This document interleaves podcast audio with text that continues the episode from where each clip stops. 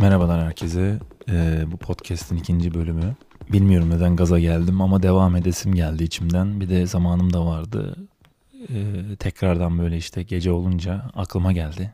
Bir de az önce ilk bölümü dinledim. Fena olmamış gibi, yani biraz karışık gibi aslında ama ben doğaçlamayı seviyorum zaten. Tiyatro ile ilgilenirken de doğaçlamayı seviyordum. Hatta Kadıköy'de bir doğaçlama tiyatrosundaydım.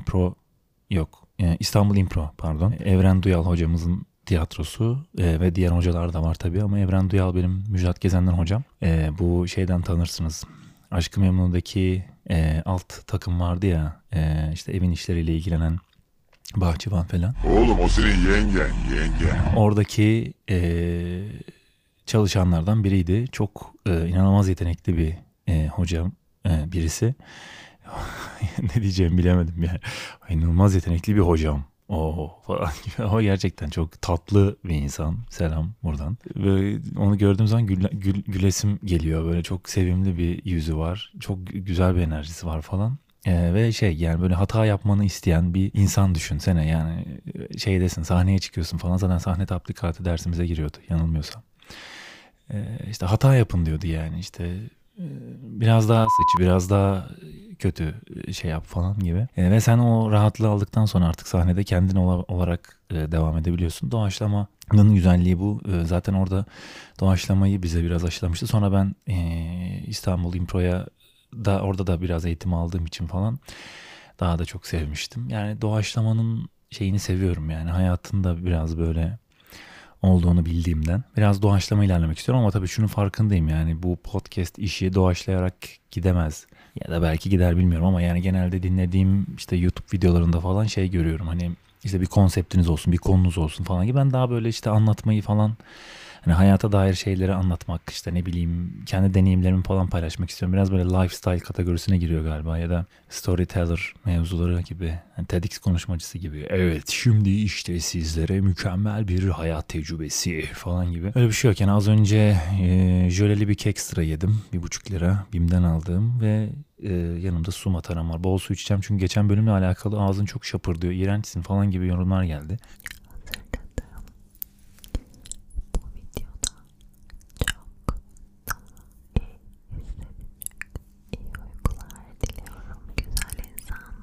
Halen şapırdıyor gibi bu arada ama yapabileceğim bir şey yok yani.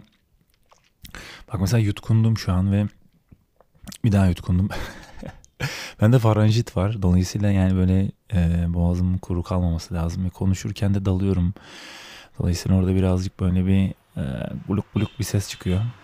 Böyle yani doğaçlama ilerleyeceğim ama birazcık şey de yapabilirim bilmiyorum. Yani işte bir konsepte de oturtabilirim aslında. İşte dediğim gibi böyle yani bir hikaye anlatıcılığı gibi ya da işte deneyim paylaşan insan kategorisine falan sokabilirsiniz beni ama her an başka bir kategoriye de girebilirim. Bilmiyorum, canım ne isterse onu yapacağım gibi. Bu bölümde biraz böyle şu dönemde yaşadığım şeylerden bahsetmek istiyorum. Yakın zamanda Instagram Reels için videolar üretmeye başladım. Bunu yapmaktaki amacım işte biraz böyle aktif kalmak. Hem bir yeni kamera aldım. Yani daha doğrusu DSLR aldım. Fuji Film X-T3 güzel bir makine. Bayağı yani Sony'nin ve işte Canon'un aynasız makineleriyle kafa kafaya çalışabilecek yetenekte ve becerikli bir makine. Hem de fiyatı da çok uygun. Buradan da reklam yapmış olayım. Fuji Film falan diye. EA Sports the game. Bunu niye yaptım bilmiyorum ama neyse reklam. Bunu böyle biz arkadaşlar arasında falan biraz yaparız. Böyle reklam deyince böyle EA Sports the game. It's in the game falan gibi böyle hani bu taklidi falan yapıp hangimiz daha iyi yapacak falan gibi. Şeker kardeşim buradan selam. Onunla çok yapardık bunu. Uğur Şeker. Şimdi polis oldu artık, Bilecik'teki komiserlerine, amirlerine falan yapıyordur muhtemelen. EA Sports. It's in the game. Neyse çok aslında kötüydü enerjim ama nedense mikrofonun başına geçince böyle bir şakalarım yapasım geldi falan. Bok gibi de şaka yapıyorum, kusura bakmayın. Diyeceğim o ki Fujifilm'in bir kamerasını aldım. Sonra bu fotoğraf makinesiyle alışmaya çalışıyorum buna. Çünkü yeni projelerim var dediğim gibi, bir önceki bölümde de bahsettiğim gibi belgesel çekiyorum. Ve yeni belgeseller yapmak istiyorum. Bununla alakalı işte biraz böyle çalışıp bir şeyler kaydedebilmek, bilip işte post prodüksiyonda neler yapabiliyorum falan. O makineye alışmaya çalışıyorum. Yani bunu yaparken de Reels videoları çekmeyi düşündüm ve işte böyle birkaç örnek falan video var karşımda. Onlar çok hoşuma gitti. Biri şimdi ismini hatırlamıyorum. Dincer'di galiba. Onun böyle işlerini çok seviyorum. Hayatın içinde böyle işte sokaklarda videolar çekiyor sürekli. Onun videolarını falan takip ediyordum geçen sene. Sonra o bayağı ilerledi. Çok güzel işler çıkardı falan.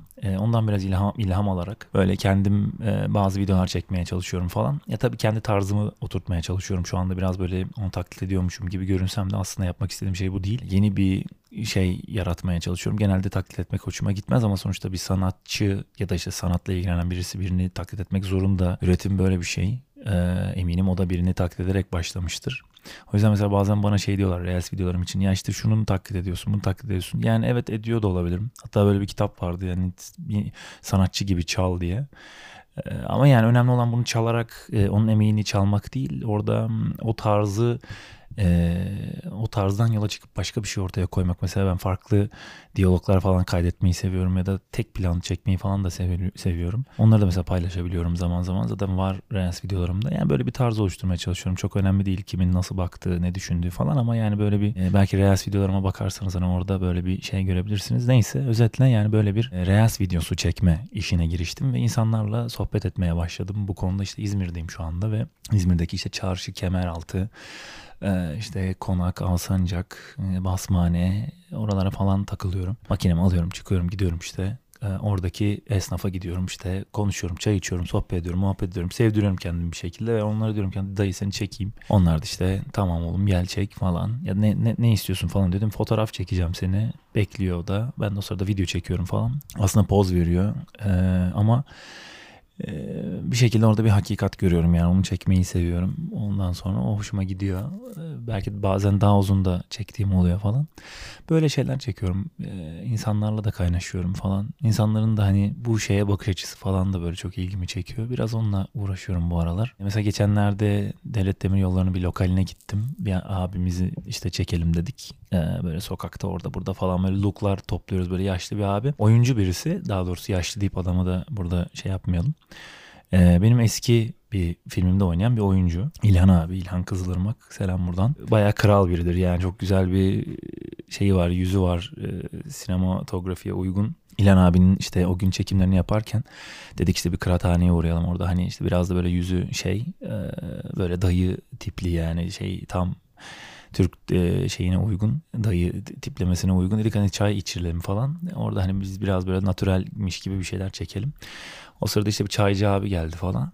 Ondan sonra oranın çay ocağını işleten bir abi. Hemen o da kameralar falan muhabbete girdi. Bu arada bizim İlhan abi de çay ocağı işletti zamanında. O yüzden hani ikisi çok iyi anlaştı. Konuşmaya başladılar. Tabii böyle ortamlarda bilirsiniz yani genelde yeni şiirler falan böyle işte. Yani herkes kendi hikayesini anlatır. Herkes daha iyi olduğunu bildiği, düşündüğü şeyden bahseder falan. Ve işte bir üstünlük kurmaya çalışır falan. Onların o halleri falan çok hoşuma gitti mesela. Ve bunları işte kaydetmeye çalıştım böyle. Parça parça şimdi Reels'lerde bunları kullanmaya çalışıyorum falan.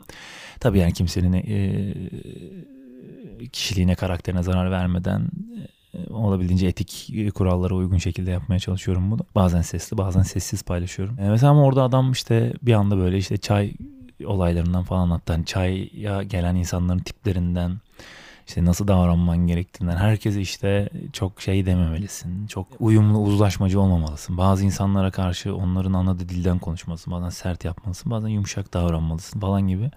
Böyle adam hayat dersi vermeye başladı. Zaten 70 yaşında falan ama çakı gibi bir herif. Bayağı futbol falan oynamış uzun bir süre. Ben nasıl böyle kaldım, sizce nasıl falan diyor böyle soru soruyor falan. Biz de sürekli soruyoruz işte abi şunu mu yaptın, bunu yaptın, spor mu bilmem falan. Tabii ki de futbol diyor, masaya bir koydu böyle yumruğu falan küt diye. Dedik oha adam hakikaten güçlü yani ve şey yani diri yani 70 yaşında baktığın zaman hani çok şey gibi durmuyor ama yani bayağı şey güçlü, gücü kuvveti yerinde falan maşallah. Nazar değmesin falan adam bir şey oluyormuş falan Allah korusun. Böyle bir adamla tanıştık mesela çok ilginçti. Adam işte Devlet Demiryolları'nda falan olan anılarını falan anlattı işte kendilerine çufçufçular dediğini falan anlattı. Benim çok hoşuma gitti dedim yani böyle bir belgesel yapayım çufçuf ismi olsun falan. Buradan ne olur çalmayayım bu fikri yapacağım bunu çünkü. İşte oradaki insanlar da tren şeyinde çalışıyorlarmış. İşte her birinin bir görevi var. Makinistler var falan filan. Bilet kesiciler vesaire. Onlarla falan tanıştım. Sonra işte oradan oraya derken şimdi bölge müdürlüğüne kadar falan ulaşacağım muhtemelen. Onların numaralarını falan aldım. Çeşitli izinler falan var. Bununla alakalı alınması gereken. Sonrasında başlıyorsun yani gidip orada röportaj yapıp insanları çekeceğim falan. Ya YouTube ben ona yüklerim ya da belki bir platformla falan anlaşırsam oraya yükleriz falan, bilmiyorum. Böyle küçük hikayeler falan sürekli yapmak istiyorum. İnsanları tanımak istiyorum. İnsanları tanırken onları kaydetmek istiyorum. Bilmiyorum yani, onların hikayesinin içine giriyormuşum gibi hissediyorum. Onlarla beraber sanki bir şey paylaşıyormuşum gibi hissediyorum. Beni samimi görmeleri, bana anlatmaları hoşuma gidiyor. Dinlemek hoşuma gidiyor. Ve böyle bir şeyi meslek haline getirebilmek de gayet heyecanlı ve bence biraz böyle şanslı hissettiriyor bana. O yüzden işte böyle bir şey var şu anda gündemimde. Sürekli bir şeyler çekiyorum. Yeni insanlarla tanışıyorum. Onlardan böyle proje yaratmaya çalışıyorum. İşte dediğim gibi finansal bir zemine oturtmaya çalışıyorum. Aynı zamanda ki bu benim bir gelirim haline dönüşsün. Şu anda bunlarla uğraşıyorum. Tabii İstanbul'a da gidiyorum, geliyorum falan. Orada da bazı planlarım var, bazı projelerim var. Mesela bu podcast müziğini yapan, aynı zamanda Çile Bülbülüm'ün de, Çile Bülbülüm belgeselinin de müziklerini yapan Aleyhan Selçuklu bir projemiz var. Selam buradan. O da çok yetenekli, becerikli bir arkadaşım. Çok eski dostum ve kadim dostum. Onunla beraber işte bir şeyler yapıyoruz falan. Yeni bir projemiz var. Belki onun için İstanbul'a gideceğim vesaire. O bir şeyler çekiyor. Ben yeni bir şeyler çekiyorum falan. Belki işte beraber ortak bir şey yaparız falan diye düşündük. Yani sürekli bir şeyler var hayatımda. Böyle çekime dair, yeni bir projeye dair falan. Tabii sürekli sponsor lazım. Sürekli işte bir ya da ortak yapımcı lazım falan. Kolay değil gerçekten. Ama yavaş yavaş olacak, biliyorum, inanıyorum. İşte geçenlerde Basmane'ye girdik mesela. Onu da anlatayım. Sonra bu konuyu kapatacağım. İşte Veysel var arkadaşım. Aynı zamanda asistanım. Selam buradan. Bana işte yardımcı oluyor. Hem bu şeyde de, Çile Bülbülüm'de de yardım etmişti. Şu anda gittiğim ticari işlerde, klip olsun veya işte bir tanıtım filmi vesaire gibi işlerde de bana yardım ediyor. Sağ olsun. Onunla beraber işte dedik Basmane'ye gidelim falan. Gayet güzeldi başta. Basmane yani, arka sokaklarına falan girdik. Tabii insanların yüzleri falan değişti. Bir anda böyle o tamamen şeye döndü yani, mülteciler, sığınmacıların falan olduğu mahallelere girdik. Gerçekten orada gördüğüm şeyler çok farklıydı. Yani İzmir'in en sıkıntılı sokakları. Tabii yani insanların kolay kolay girebileceği yerler değil. Biz de zaten çok fazla ileriye gidemedik. Çünkü kaleye doğru çıkıyorsun, oradan yukarı ve ara sokaklarda polis yok, hiçbir şey yok. Ve çok dar ve uzun binaların olduğu sokaklar ve hani şey gibi ya, Suriye'deki hani o filmlerde gördüğümüz sokaklara benziyor içerileri falan. Bir kahveye yaklaştık mesela. Kahve gördüm orada. Siyahilerin olduğu, mültecilerin olduğu bir kahve falan. İnsanlar kendilerini çekmemizi istemiyorlar. Ama çekmek için girdik, bir şekilde çekmemiz de lazım falan. Çok kalamadık orada, çıktık zaten, sonra başka bir yere gittik falan. Ama yani orada gördüğüm şey de çok beni hem üzdü, hem zaten şeyi biliyorum yani, gerçekten bir hikaye yakalamak istiyorsan o çok böyle görünen yerlerde olmuyor. Daha görünmeyen, daha gizli yerlerde oluyor. Daha underground, yeraltı yerlerde oluyor. Oralara girmeyi de seviyoruz ama tabii tehlikeli yani. Sonuçta ben daha yeni makineyi aldım, taksidini ödemedim, daha ilk taksidini. Gidip de orada çaldırmak istemedim. Veysel biraz daha genç, gençliğinin de verdiği ayrıca bir cesaret var. Oğlum diyorum, ne yapıyorsun falan. Abi diyor, ben diyor girersem de diyor çıkarım falan dedim. Peki nasıl çıkacaksın? Adam hani sana diyecek ki, bıçağını uzatacak mesela, diyecek ki ver bana bunu. Makinene ver. Vermem diyor. Yani nasıl vermeyeceksin oğlum diyorum. Hani öyle bir dünya yok yani, vereceksin, adam sana bıçak uzatıyor ya da silah çıkaracak belki falan. Kapışırım abi falan diyor. Okey dedim. Tamam. Yani gençken biraz daha tabii düşünmeden yaşıyorsun. Ama yani bile bile oraya girip keklik gibi avlanmanın da niyeti yoktu yani. Sonuçta köşede bayağı hani uyuşturucu satıcılarını falan görmeye başladığımızı anladım yani, biraz daha hani o tarafa değil de başka bir tarafa daha yönelmemiz gerektiğini falan. En azından çekim yapabilmeye devam etmek istiyorum. Çünkü makinem çalınırsa bir makine daha alacak, şu anda durumum yok. Yani ama özetle güzel ve oralara girmek lazım. Tabii tanıdık falan bulmak lazım. Yani oralarda daha güvenli olmak için. Sonuçta polis falan var ama yani içeride pek fazla bir şey yok. O anlamda orada bir tanıdıkla hareket etmekte fayda var. Yine de girdik ama yani yine de bir şeyler görüntüledik falan. Güzel yani, Kemeraltı'nın o arka tarafları da güzel. O kaleye bağlanan kısımları falan. Taraflarda da çekimler yapmıştım. Çok enteresan yani, orada da sokakların içinde böyle trafik lambaları falan var. Çok tuhaf, değişik mahalleler yani gerçekten. Güzel oluyor yani, keyifli ve hem hayatı görüyorsun hem orada gerçek bir şey görüyorsun yani. Çekmek de istiyorsun o anları. Gördüğün zaman yakalamak istiyorsun yani.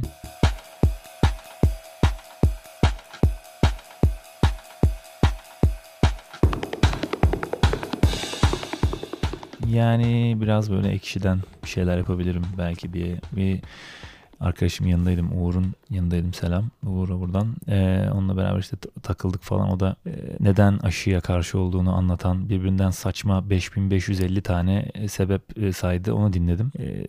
Ondan sonra işte her gün PCR testi olmak zorunda olduğundan falan bahsetti. İşte burnuna ağzına çubuklar sokuyorlarmış. Dedim yani istersen bunu, bu çubukları yemeye devam et falan. Olmuyor yani. Bir sürü sebep sayıyor. İşte en son saydığı sebeplerden biri şeydi. Bir anlaşma varmış, bir madde. Orada işte sözleşmenin maddesinde 6666 rakamı var. Öyle bir sayılı bir madde. Uğur kardeşim de eski Slipknot hayranı olduğu için, hatta rinklater666@gmail.com gibi bir e-mail adresine sahip olan biri olduğu için, ama zamanla inna dinleyen bir adama dönüştü. O ayrı. Burada resmen adamı harcadım 2 dakikada. Ya işte aşı olmazsan böyle olur kardeşim. Neyse yani Slipknot zamanlarından şeyi falan biliyor. O her pentagram, hertagram mı deniyor? Aynen o şey, satanizm şeyleri falan işte 666 falan filan. Oradan bak ya ben bunu yeni keşfettim. Ne dersin? Şuna baksan 666 falan diyor. Artık dedim yani oğlum git yani 666'nın olması orada ne ifade eder falan. Yani gerçekten aşı olmamak için milyonlarca sebep bulunabiliyor demek ki yani. Onu dinledim işte, bayağı sinir etti beni. Kapıştık falan. En son artık hadi dedim s**t olup gidelim artık buradan.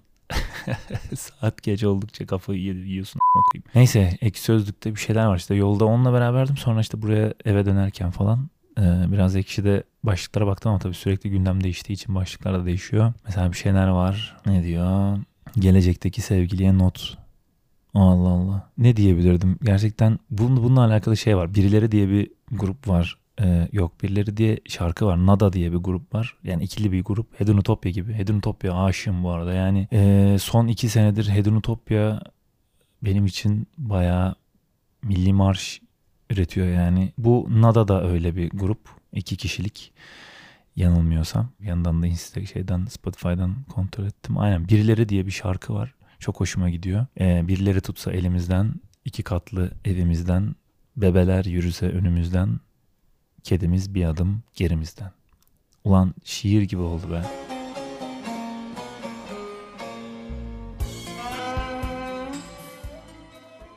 Bebeler yürüse önümüzden, kedimiz bir adım gerimizden, birileri tutsa elimizden, 2 katlı evimizden falan gibi.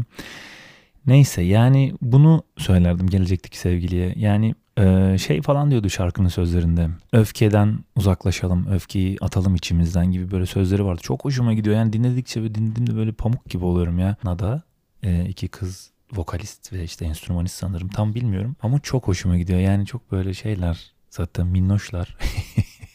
Minnoş da demezsin ya. Gerçekten cinsiyetçilik gibi bir şey mi oldu bilmiyorum. Böyle şu an feministler bana saldıracak. Hayır öyle bir şey değil. Minnoş derken yani ruhları çok yumuşak. Bir erkek de minnoş olabilir. Öyle deyip hemen toparlayayım konuyu. Bence çok tatlı 2 insan ve çok tatlı bir söz yazmışlar. Bu yüzden böyle tatlı olması lazım ki böyle söz yazabilsin. Dinlediğim zaman böyle şey falan geliyor. İleride böyle gerçekten beni seven ve benim sevebileceğim birisi olursa, işte benim elimden biri tutarsa falan, işte bir evimiz olur falan düşünüyorum, böyle tatlı geliyor yani. Böyle bir mesaj verebilirim mesela gelecekteki sevgiliye. Yani bir kedi, bir bebek falan çok hoşuma gidiyor zaten. Kedi ve bebek videoları falan izliyorum salak gibi. Oğlum gerçekten gerizekalı oldum herhalde falan diyorum böyle baktığım zaman. Biyolojik yaş mı artık nedir bilmiyorum yani, herhalde çocuk da hiç istemiyorum falan. Çocuk böyle çok salakça geliyor ama böyle bazen izleyip gülüyorum falan. Çünkü o masumiyet falan, hani hayatta değer verebileceğin nadir varlıklardan bir tanesi, birkaç tanesi hayvanlar ve çocuklar. Yüzüm gülüyor. Yüzüm güldüğü için de videolarını izliyorum. Gelecekteki sevgiliye de notum buradan şey olabilir. Yani 8 tane çocuk yapacağım, haberin olsun hacı.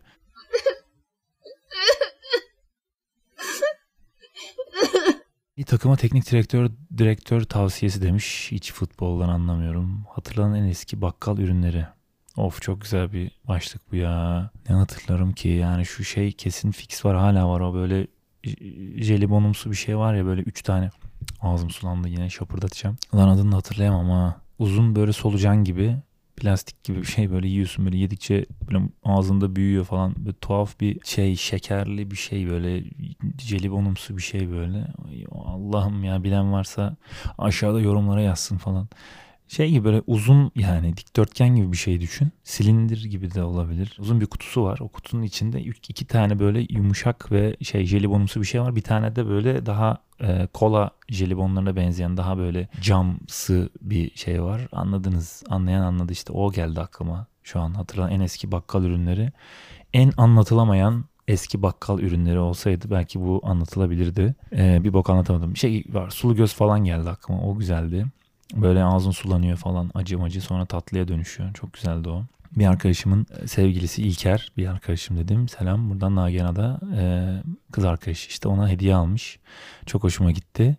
Bir kutu böyle sadece içinde şeyler var. Eski bakkal ürünleri ve işte oyuncaklar falan, çok hoşuma gitti. İçinde böyle bir sürü güzel şey var. Bana onu göstermişti. Göt. Kıskandırdı beni. Bir kızın yılan olduğunu anlama yolları. Mesela bu başlığı okuyarak şu an bütün cinsiyetçi şeyleri üstüme aldım. 30 yaşından sonra anlaşılan gerçekler. Bu güzel bir konu. Bence 30 yaşından sonra anlaşılan gerçeklerle alakalı ne söyleyebilirim ki? Yani çok var ya aslında. Ne söyleyebilirim ki değil de. Instagram'daki şeyler geliyor aklıma ya. Çok fazla post gördüm bununla alakalı. Acayip Instagram kullanıyorum bu aralar. Şey falan diyesim geliyor. Peki o çantanın güzelliği? Hani böyle kızlar yapıyor işte. Peki onun öyle söylemesi falan, devamı yok cümlenin. Instagram dili ve edebiyatı gerçekten. What you know, no. Neyse. Bir anda evde panik yaratan çok basit bir şey. Domatesi çok seviyorum. Domates biterse panik olur benim için. Sabah kahvaltı yapamam. 19 yaşında kızın 32 yaşında adamla çıkması mesela. Oo. Yani bu çok büyük bir sorun ya. Yani böyle bir şey denemedim. 32 yaşındayım bu arada. Bana mı açıldan başlık? 19 yaşında bir sevgilim olmadı hiç 32 yaşındayken. Ama 29 yaşındayken 21 yaşında biriyle çıkmıştım. 29 ya da 28'de bilmiyorum işte, İstanbul'daydım. O zaman çok yani onunla biraz işte takılmaya başladığımda falan böyle. Ya zaten bir gün sadece sürmüştü. Sonra çok utandım kendimden ya. Çünkü çok uzak noktalardaydık ikimiz de. Hem şehir olarak da o Silivri'deydi. Ben Beşiktaş'taydım. Çok kötüydü gerçekten. Yani kalkıp Silivri'den Beşiktaş'a gelmişti sağ olsun. Hakkını ödeyemem. Hatta Instagram'ını bile hatırlıyorum galiba. Böyle bir tekilalı, tuzlu, tekila mı, buzlu, badem mi, öyle bir şeydi. Garip bir ismi vardı. Neyse. O kızcağız ile böyle bir şey yaşamıştık. Yani bu kadar mesela şey yoktu. Yaş aralığı yoktu. Kaçtı? 8 yaş falan, 8-9 yaş falan da, ama ona rağmen yani çok uzak bir düşünsel ayrılık içindeydik. O yüzden de şey olmuştum. Yani niye bunu yaptım ki falan demiştim mesela sonrasında. Kötü hissettirmişti bana. Kadınlarda görülen mide bulandırıcı şeyler. Geç. Small talk. Şenol Güneş'in 3.2 milyon euro alması. Başlıklara bak. Amazon.com'da futbol çorabında çıkan +18 sonuç. Gözden Irak olan gönülden de Irak olur. Olur mu? Olur. Bence olur. Oluyor. Yani olmayanı gerçekten takdir ediyorum. Yani oldurmayanı takdir ediyorum. Genelde oluyor ama. Eşcinsel evliliği yasal olsun. Olsun. Yatakta erkeğin aklını başından alma yolları. Ayda. Yani bu konu bu podcast'in konseptini baştan aşağı değiştirebilir. Bu konuya girmek istemiyorum şimdi. Çok güzel güzel konuşuruz ciddi. Ya da bilmiyorum yani, söylenecek çok şey var da belki ileriki bölümlerde falan şeye dönüşsün istemiyorum ya, böyle sizinle yatmış mıydık ya falan gibi Kaybedenler Kulübü'ne dönsün istemiyorum yani. Geceye bir şarkı bırak. Bugün çok güzel bir şarkı keşfettim. Hemen buradan söyleyeyim. Allah'ınız varsa dinleyin. Yaş 50. Replikas'ın bir şarkısı. Güzel. Yani beni dinleyin. Beni dinleyin değil. Onu dinlerken beni hatırlayın. Evet, şimdi oldu. Garip Bülbül Neşet Ertaş filmine gitmiyoruz. Hiçbir şey anlamadım. Böyle film varmış. Tanzim satış kuyruğunda bekleyen amcalar. Yani şeyle eşittir. Telefonunu çıkar diyen amcalar. Yani aynı kafa. Üzülüyorum da biraz. Bazen de hak ettiklerini düşündüğüm için bir şey hissetmiyorum. Yıldız Tilbe şarkılarına geçen mükemmel sözler. Abi bu zaten, buna ne yazmışlar onu merak ettim. Gün gelir acılar ezberlenir, iyileşir zamanla yaran. Of evet ya hacım, hemen verelim şeyi, apı. Gün gelir acılar ezberlenir, iyileşir zamanla yaran. Yüreğim dayan. Şeytan vs. Kafir. Abi bu nasıl bir başlık ya gerçekten. Versus yapılacak bir ikili değil ama bu şeytan ve kafir zaten kanka olabilecek düzeyde bir ikili. Yani salak ile vanak gibi. Ulan yamulacağız şimdi burada. Yani kafir zaten Allahsız demek. Şeytanla versus nasıl yapacak ya? Neyse birisi burada bayağı yardırarak anlatmış herhalde. Vardır bir bildiği. Mutlu görünüp mutlu olamamak. Leş. Almanya'da uzman doktorun 4.000 euro alması. Allah güle güle yemeği nasip etsin. 97 doğumlu çiftin 1. sınıfa giden çocukların olması. Aa, bu beni üzüyor işte. 97 doğumlu çiftin 1. sınıfa giden çocukların olması için 99'da evlenip 2001'de çocuk yapması lazım. Yani bu kadar da erken evlenip çocuk yapmak helal olsun ya, bilmiyorum yani. Muhtemelen benim çocuğum olduğunda onun çocuğu evlenmiş falan olur yani. Cevapsız sorular diyor. Vanga'nın çok güzel bir şarkısıdır. Bayılırım. 14 Eylül 2021 Apple etkinliği. Anlamsız. Kulak çınlaması. Hücum borusu gibi osurup ay pırt yaptım diyen kız. Oo, çok iyi bir başlık bu. Çok iyi bir başlık bu. Yani hücum borusu gibi osurup ay pırt yaptım diyen kız. Ay pırt yaptım. Yani mesela bunu yazan arkadaş neymiş? Yağmurda ıslanan o güzel adam. Yani hacım sen osurmuyor musun ya? Ama tabi burada vurgu biraz ay pırt yaptım diyen kız. Ben hiç öyle bir kız görmedim. Yani hücum borusu gibi osuruyorsa vallahi yaptım der. Ya da ne bileyim daha böyle dobradır. Sadece rahattır. Yani osurmanın rahatlama eylemi ya sonuçta. Osuracağız yani. Gaz çıkması lazım bir şekilde. Ama yani hücum borusu gibi de osurmazsın. Ama yani osurabilirsin. Osuruyorsan da ay pırt yaptım demezsin ya. İyi insan içinde kötü şey durmazmış dersin. Falan filan. Geceye acı ama gerçek bir cümle bırak. Türkiye Futbol Federasyonu. Doğadan mezun İTÜ'de mimar. Güzel maaş dendiğinde akla gelen minimum maaş 11 bin lira. 12 değil bak. Evet şu an kaşınma tuttu beni. Geceye bir Murphy kanunu bırak. Murphy kanunuyla ilgili gerçekten çok fazla şey söyleyebilirim ya. Geçenlerde bir laf duydum. Bir şeyi gerçekten olmasını istiyorsan onu istemeyi bırak diye. Yani hayat sana bunu öğretiyor galiba. Yani bir şey olmasını istiyorsun ve onu gerçekten istememeye başlıyorsun veya ondan uzaklaşıyorsun ve geldiğinde tekrardan yavaş yavaş ona yaklaşman gerekiyor. Sürekli o şeyi istememen lazım. Sürekli o şey üzerinde bir arzu oluşturmaman lazım. Şey gibi yani hani avucunda tuttuğun kum tanesi gibi böyle örnek verirler işte. Kadınları avucundaki kum tanesi gibi tutacaksın falan gibi bir şey. Belki de bilmiyorum. Yani öyle bir örnek veresim geldi. Yani şey açısından düşündüm bunu. Biraz böyle serbest bırakırsan gerçekten hepsi kayıyor. Çok sıktığın zaman da hepsi kayıp düşüyor. Kum gidiyor yani ve o öyle bir denge. Çok rahatta olma, çok ortada durman lazım. Yani 0 ortak, 0 merkez, -100 ve +100 olduğunu düşünelim. Yani 20 ve -20'de olman lazım. Yani diğer türlü çok yaklaştığında Murphy kanunu devreye giriyor ve sana onu oldurmuyor. Veya sen öyle bir kaygıya giriyorsun ve onu oldurmuyorsun. O yüzden kaygı olmaması lazım. Murphy kanununun bence düşmanı kaygıyı yenebilme durumudur. Kaygıyı yendiğin anda Murphy'yi de yenmiş olursun. Çünkü Murphy kaygıyla çalışır. Sen ona ulaşmaya yaklaştığında Murphy devreye girer. Yani kaygıların devreye girer. Bir şekilde sen ona engel olursun. Ama rahatladığında yani ondan uzaklaştığında kaygın da olmaz. O yüzden gerçekleşir istediğin şey. Buna da Murphy kanunu diye bir şey takmışız. Aslında hiç böyle şeylere gerek yok. Kaygılanmamayı öğrenmemiz lazım. Zihni serbest bırakmayı ve gelen şeyleri olduğu gibi kabul edebilmek durumunu kabul etmek lazım. Düşün ki o bunu okuyor. Vay be ne başlık ama. Neyse sona doğru geldik galiba. Bugün böyle bir okumalı bir şey yaptım. Ne var? Deliriyor muyum?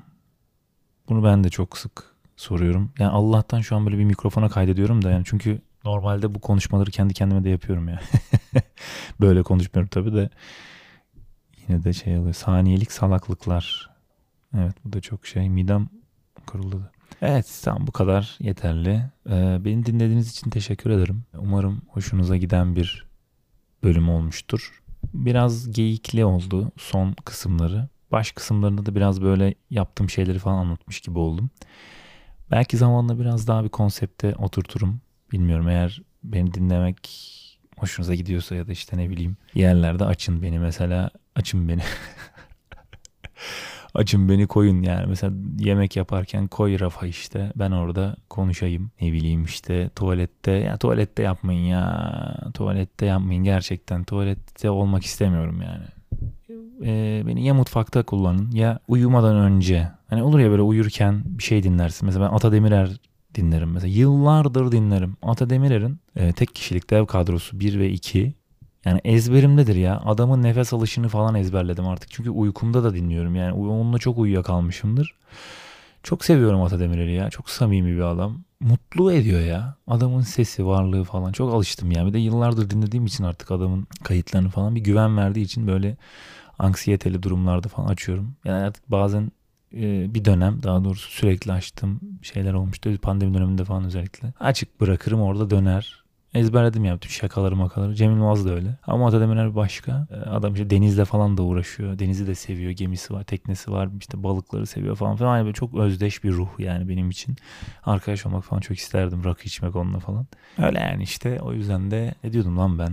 Ha beni işte böyle benim Ata Demirer'i dinlediğim gibi. Aa dur öyle demeyelim be. Ben Ata Demirer'i bu kefeye koymak istemem ya. Ben daha az değerliyim falan gibi bir şey demek istiyorum. Yani tamam şunu demek istiyorum işte. Ben Ata Demirer'i uyurken böyle uyurken de dinlerim. Siz de beni uyurken dinleyin. Uyuma öncesinde falan. Güzel olabilir yani. Bilmiyorum. Geçen bölümde bip seslerini hayvan gibi açık bıraktığımı fark ettim. Bir anda böyle irkildim falan. Muhtemelen dinleyen olursa irkilir. Onları biraz kısacağım. Böyle bunları söyleyebilirim. Beni dinlediğiniz için çok teşekkür ederim. Kendinize çok iyi bakın. Gerçekten aşı olun falan diyormuşum. Öpüyorum, görüşürüz.